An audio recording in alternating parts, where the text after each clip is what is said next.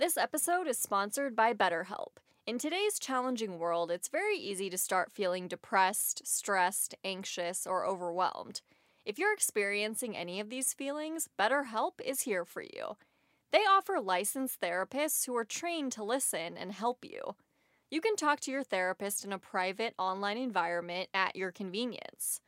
There is a broad range of expertise in BetterHelp's 20,000 plus therapist network that gives you access to help that may not be available in your area. You just fill out a questionnaire to help assess your specific needs, and then you're matched with a therapist in as little as 48 hours. You can also request a new therapist at no additional charge at any time. Join the 3 million plus people who have taken charge of their mental health with an experienced BetterHelp therapist. Get 10% off your first month at betterhelp.com slash holidays after dark. That's better, H-E-L-P dot com slash holidays after dark.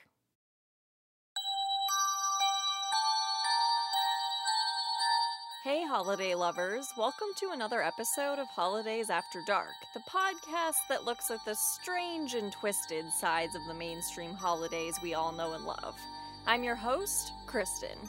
It's June now, and later this week I'll be heading out on a very exciting trip.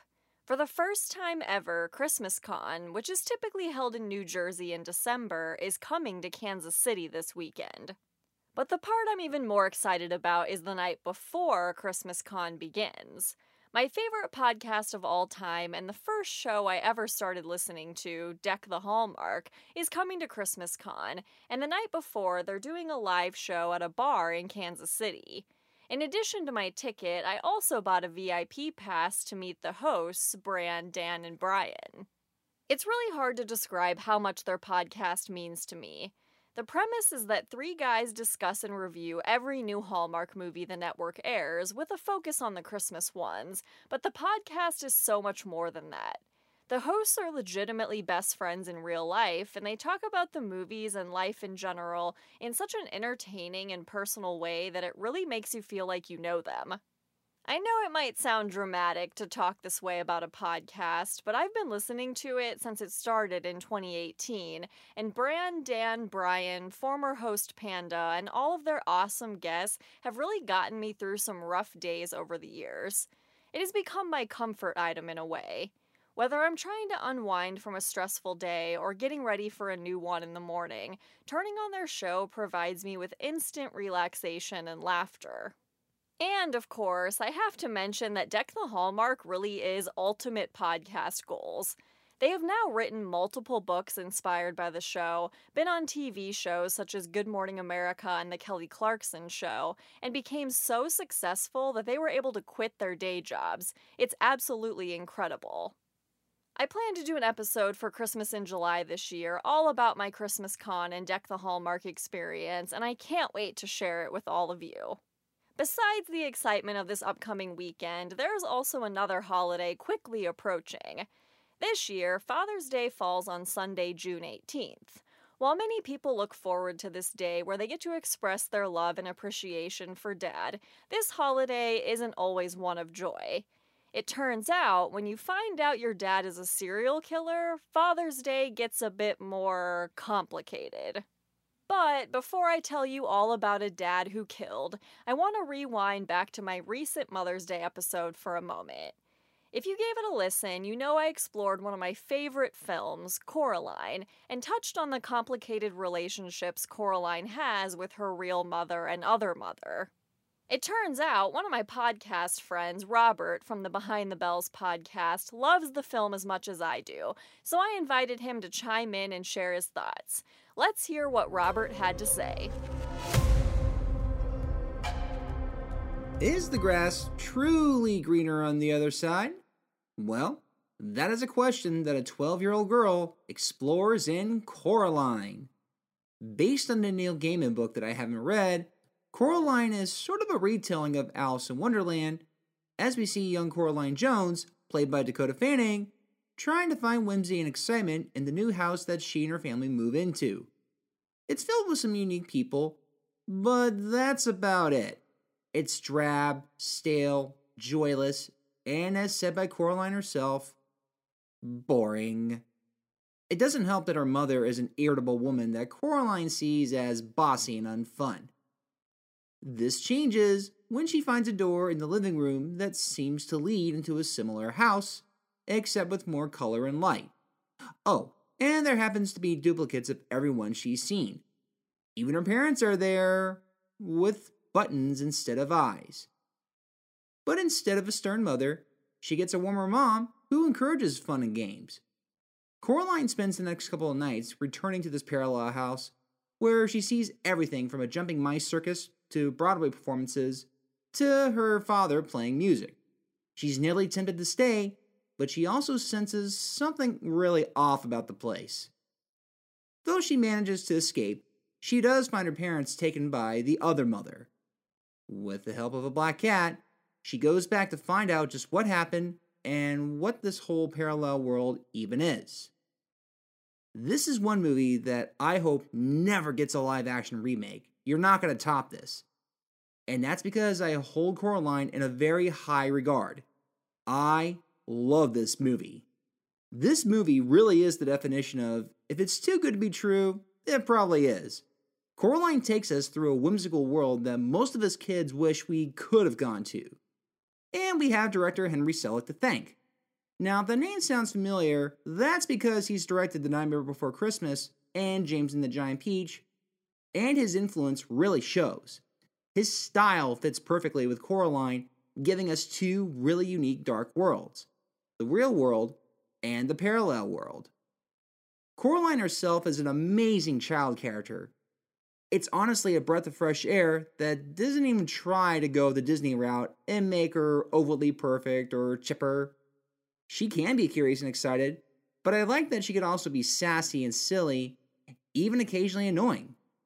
I like that she has some mean moments, like when she calls another kid named Wybie, Why were you born? That doesn't make her bad, just a kid. She's a good character to go into this bizarre rabbit hole and see how twisted things can become. The deeper we go, the less whimsical everything is, and everything really does become scary, especially when we see the other mother for the monster she really is. This also becomes a fun coming of age story without pushing the tone too hard. This is a family film first, and an edgy one for that. I used to think that this could be a little too scary for kids, but I'd say this fits to the same camp with a lot of other dark family films. You know, like Return to Oz, The Witches, and Gremlins. If anything, this is also a really great Halloween watch. Along with the spooky imagery and a dark story, a lot of the color patterns invoke a lot of orange, black, green, and gray. It's slowly becoming canon to my Halloween schedule, which means that I'm going to watch it at least once a year. This is definitely one of my top 10 Halloween movies for the season. Coraline is a fun story about what happens when you think there's an easy way out of a glum situation. Crawl through the tunnel and see if things are really as good as they seem. Thanks so much for sharing your thoughts on Coraline, Robert. I really agree with your entire take. The choice of director couldn't have been more perfect, and the general feel of the movie, even beginning with the poster that was widely distributed, is so beautiful, intriguing, and creepy. Coraline teaches us to appreciate what we have before it disappears, and if we just get some perspective now and then, we realize things really aren't so bad. Be sure to check out Robert's show, Behind the Bells. He deep dives into Christmas movies of all kinds, and it's really worth a listen. Find it wherever you get your podcasts, and I'll also post a link in the show notes.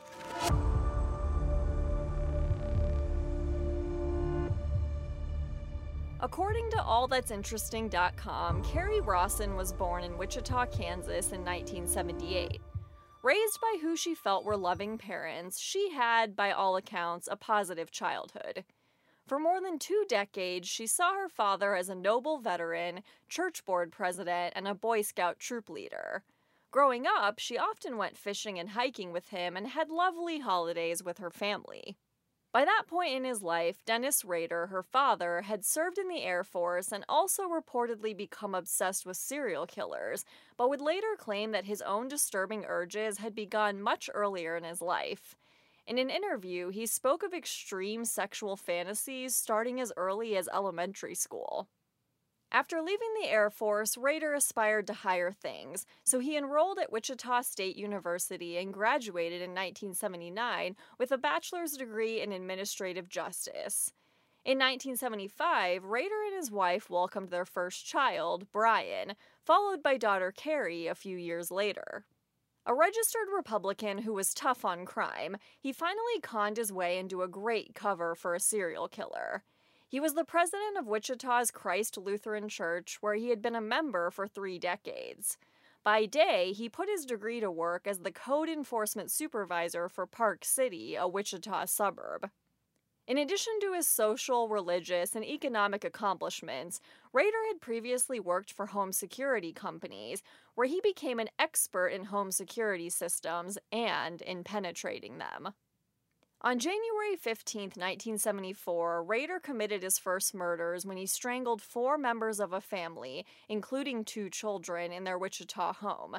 Semen was located at the scene, but none of the victims had been sexually assaulted.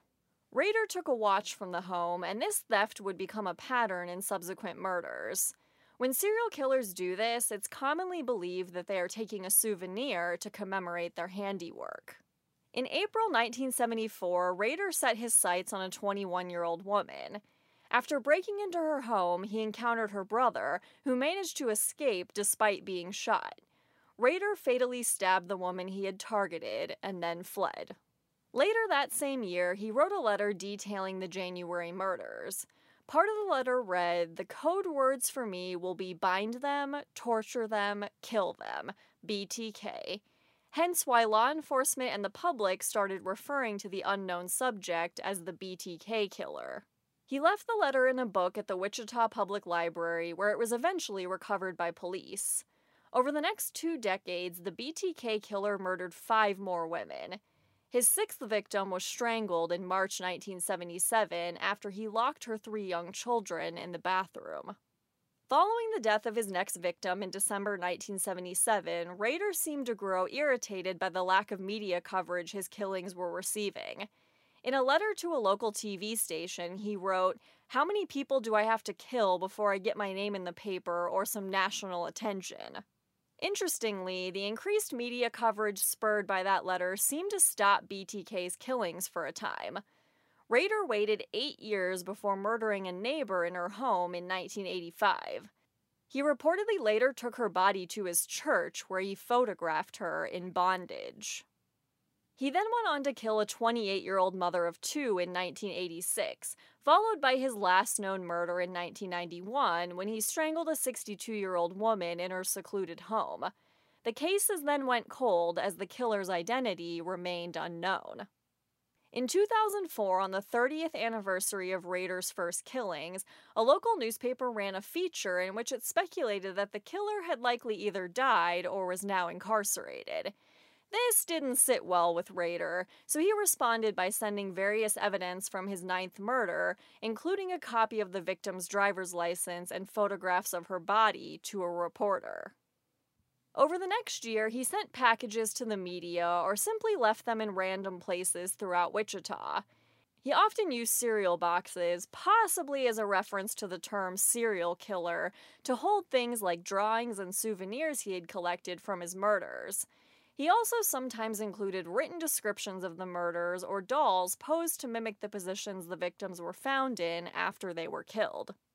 In January 2005, police finally received a break in the case after recovering a cereal box that included a note in which Rader asked police whether or not they'd be able to trace a floppy disk he wanted to send them.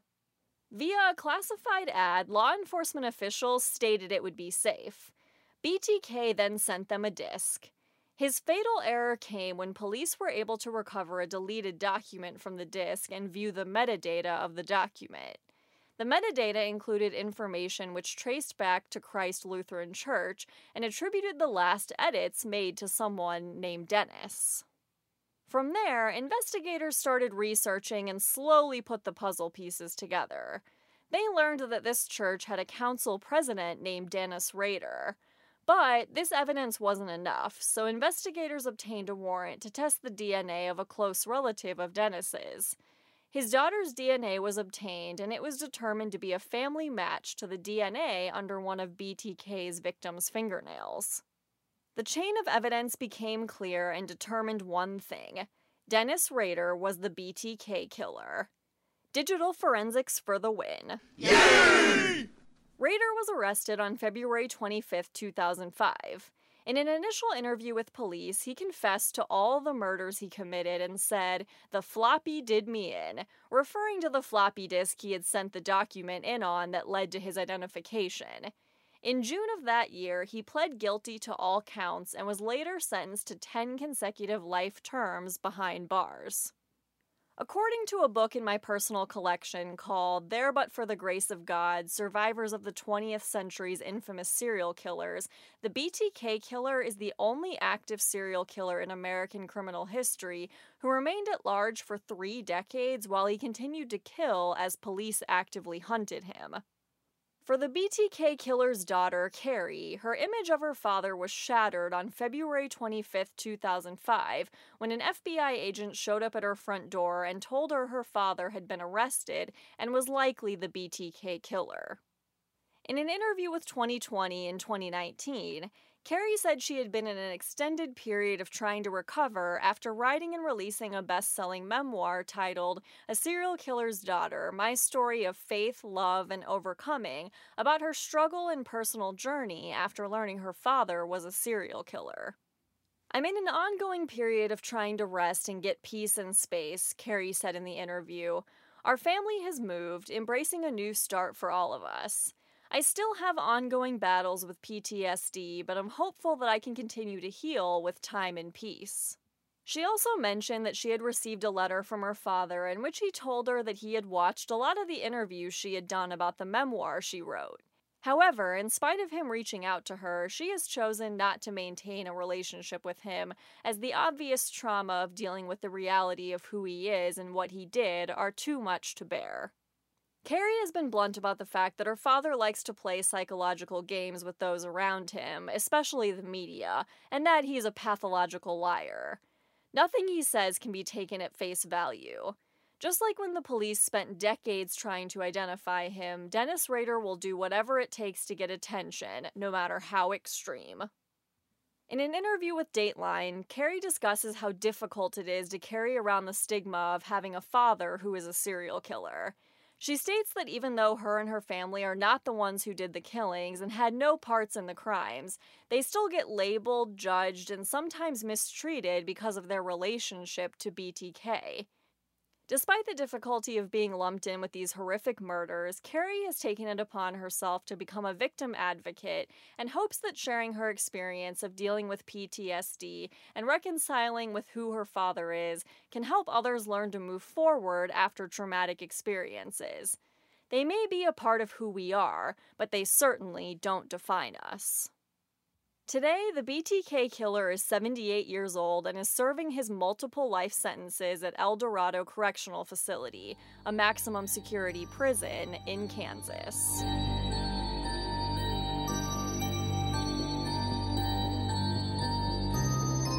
If you have any interesting holiday related stories you'd like me to share in an episode this season, feel free to send them to me.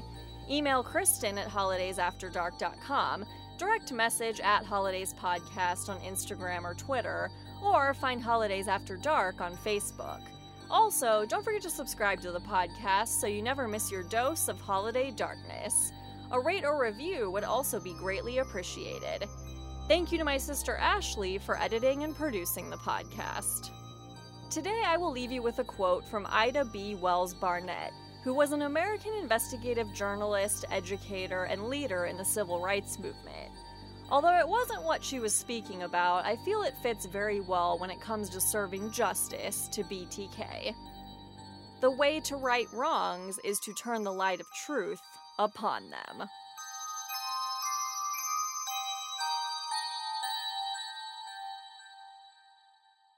This episode is sponsored by Keen. Are you wondering what 2023 will have in store for you? Or maybe you're looking for love advice or to get a tarot card reading to give you some guidance on how you should proceed throughout the year? Well, look no further. Keen connects you with gifted psychics, tarot readers, and astrologers. All you have to do is create an account, and you'll be able to choose from hundreds of readers who are online right now.